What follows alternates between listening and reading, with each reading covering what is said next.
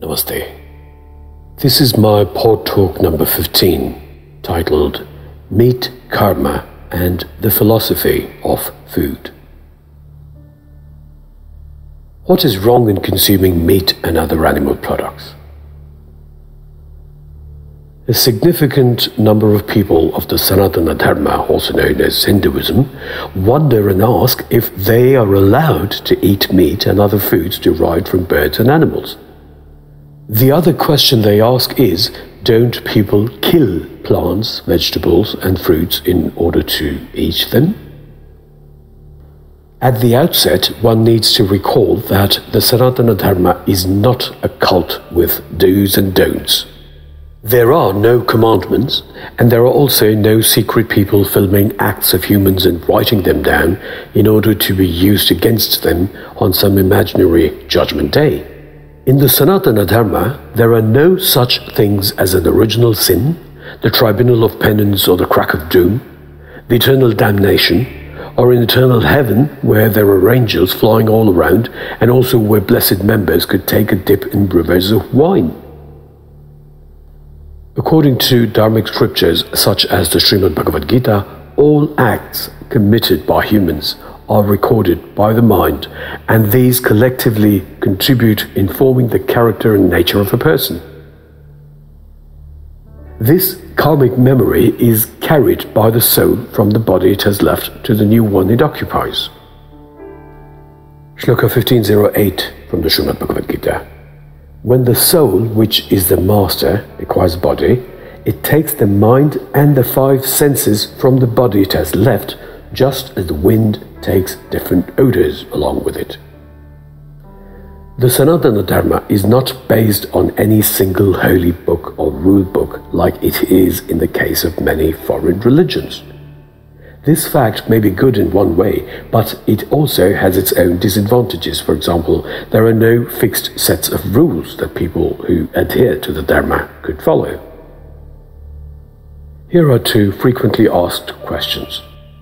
Question A Don't vegetarians and vegans participate in the killing of plants and animals by consuming plant based foods? Question B do we collect negative karma by consuming animal products? A. Don't vegetarians and vegans participate in the killing of plants and animals by consuming plant based foods? Well, human beings don't have canines or claws like the ones that predator animals possess. Humans usually can't chase a cow, pounce on it, bite it, kill it with their canines, rip it apart with their nails, eat the raw flesh, and digest it in their small and large intestines that are designed to digest plant based foods. Humans need weapons to kill an animal, tools to rip them apart and cut the meat out, a fire, some water, a pinch of salt, and if possible, some spices to cook and eat it. Therefore, humans who consume plant based foods most of which can be ingested in their natural form without altering their state, do so because that's how nature designed them to be. People born and raised following the non dualistic philosophy of the Sanatana Dharma teach their children the habit of respecting food. It is not about killing plants, but it is about respecting nature and taking only that which nature naturally offers to herbivores.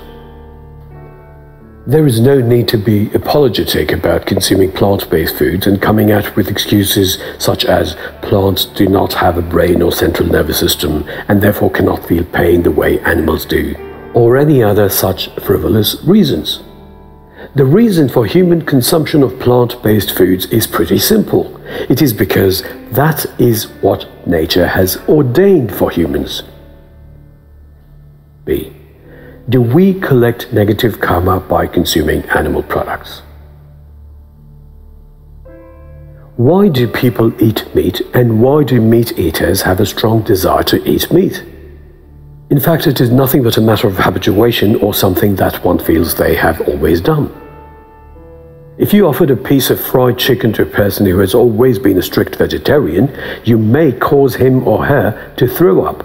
But the same piece of avian meat, when offered to a person who eats meat, could set that person drooling. Food traditions originate from climatic conditions, particular professions, and spiritual factors considered by different communities of people. However, communities of people evolve over periods of time, and their dietary habits too change. When an important person in a community does something new, people tend to emulate that person, and that causes changes in traditions followed by that group of people. Choices about food stem from the basic nature of a person. The Bhagavad Gita talks about three different gunas or natures of people. Shloka 1405. The three gunas or qualities are sattva, which is the quality of goodness, rajas, which is the quality of passion, and tamas, which is the quality of ignorance. They are born of Prakriti or nature, and they bind the self in the body. Humans are the only beings that can have the quality of sattva. A typical carnivorous animal, such as a lion that kills and eats a cow, is only behaving as per its nature according to its own karma, and the cow, by being killed and eaten by the lion, is in turn balancing its karma. But a human who has no need to kill and eat an animal, by doing so, creates new karma and sets off a new pattern which needs to be balanced some day or the other, or rather, in some janma or the other. There is a story about King Dhritarashtra and his 100 sons. How could a man be blessed with a hundred sons? What kind of great karma must he have had in order for him to have a hundred sons, and how and why on earth should he lose all of them in one battle? In one of the previous lifetimes or janmas of Dhritarashtra, he was a heartless and brutal king who derived pleasure from seeing others suffer. During one of his hunting ventures, he saw a beautiful swan with its little ones that numbered a hundred. The cruel king had the eyes of the beautiful swan stabbed and its little ones killed. He did all that simply because he enjoyed killing. When the great battle of Kurukshetra came to an end, and when the Kauravas were totally defeated, the blind king Dhritarashtra asked Bhagavan Krishna the karmic reason behind the perishing of his 100 sons and all the other events that happened in his life. Lord Krishna informed him about that particular Janma of the Dhritarashtra 50 Janmas or lifetimes ago, in which he was the brutal king who blinded the innocent swan and killed all its 100 little ones. Dhritarashtra was shocked to know that he had done such a cruel thing to innocent birds. He then asked Krishna why he had to wait 50 janmas in order to balance the negative karma created by that horrendous act of his. Bhagwan smiled and said, In order for you to reach the high karmic position of being blessed with the 100 sons, you first needed to collect all the positive karma for it. It was because only if you had a hundred sons would you be able to be in a position to experience the loss of all of them. That's precisely how karma works and how its balancing is done. Every action causes a reaction, and there are no exceptions to this natural rule. It would therefore be sensible to think clearly before performing any action. Another clever trick to do would be to outweigh negative karma by accumulating more positive karma through positive thoughts, words, and deeds. Experts have confirmed that humans do not need meat at all. It has been proved time and again that all the hype made about dairy products, meat, and poultry are untrue. They are actually harmful to health. Animal products have also been proved to be carcinogenic. It is so very unfortunate that the minds of people are fully controlled and manipulated by the media, which is directly under the control of a handful of international organizations that have a hand in every other business in the world. respecting nature and following its rules devoutly guarantee great health and longevity, and all that with a clear conscience. Shloka 1703 of the Bhagavad Gita. Foods which increase life, purity, strength, health, joy, and cheerfulness, which are savory, substantial, and agreeable, are dear to Sattvic people. Whenever you eat the flesh of an animal, do try to remember that before your hunter, butcher, adventurer, or whoever it was who captured it and killed it, the innocent creature was a happy being, probably with a mate and a few young ones, and was living life just as you too do with your own loved ones. That creature certainly did not intend sacrificing its life for you and filling your plate with its dismembered body parts. Also, that the poor animal would have surely tried extremely hard to save its own life. That supreme force called life in a human being, in an animal, and also in an insect is absolutely the same. Compare a dead fly with a dead man. What difference can you see apart from the difference in size and appearance of the mortal remains and in the number of people that sit around those remains of the person? but both have one striking similarity. They do not possess that one common force called life, and if that force were still there in them, neither of them would be dead. The force or energy called life in every living being is not different in diverse species, but it is absolutely the same. Life is divine. It is the unperishing divinity in all perishable bodies. Krishna says in the Bhagavad Gita, Shloka 631, He who worships me residing in all beings becomes a yogi, and whatever circumstances he may be in resides in me. 1155. He who is engaged in doing my work and considers me supreme is free from contamination of the mind with previous activities and doubts. He who is free from attachment he who has no enmity towards any creature, he who is friendly with every living entity, certainly comes to me, Arjuna. Shloka 13:15.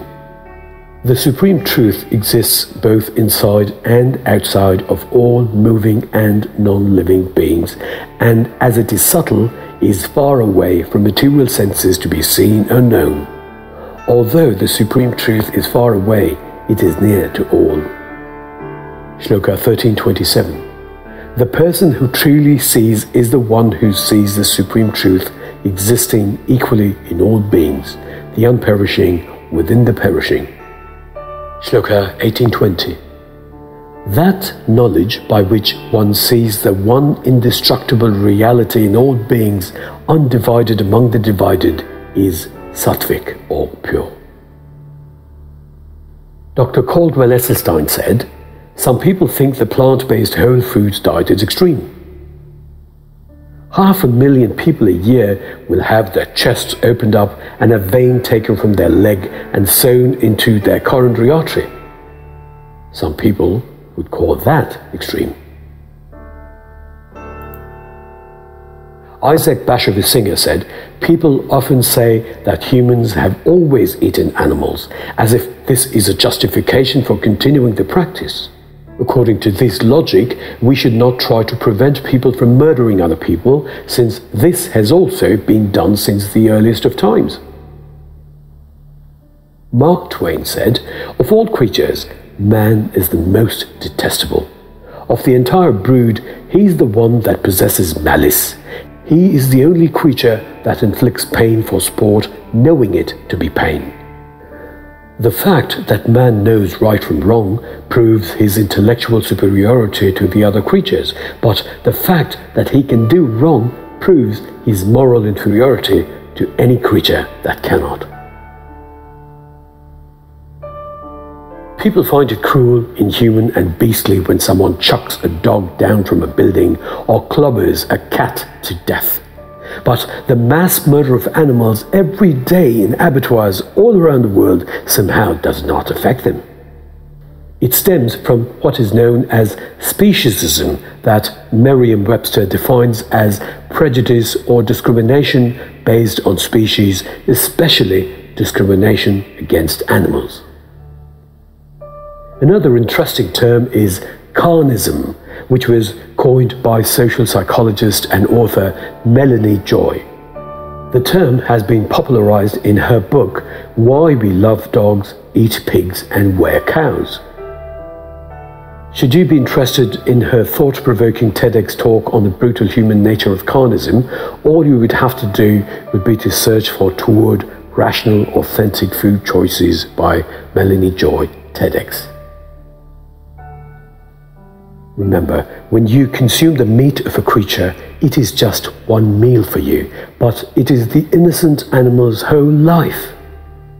There is no doubt that the snatching away of the life of a living being through merciless, ruthless, and cold blooded murder is always the first step in preparing a meat dish.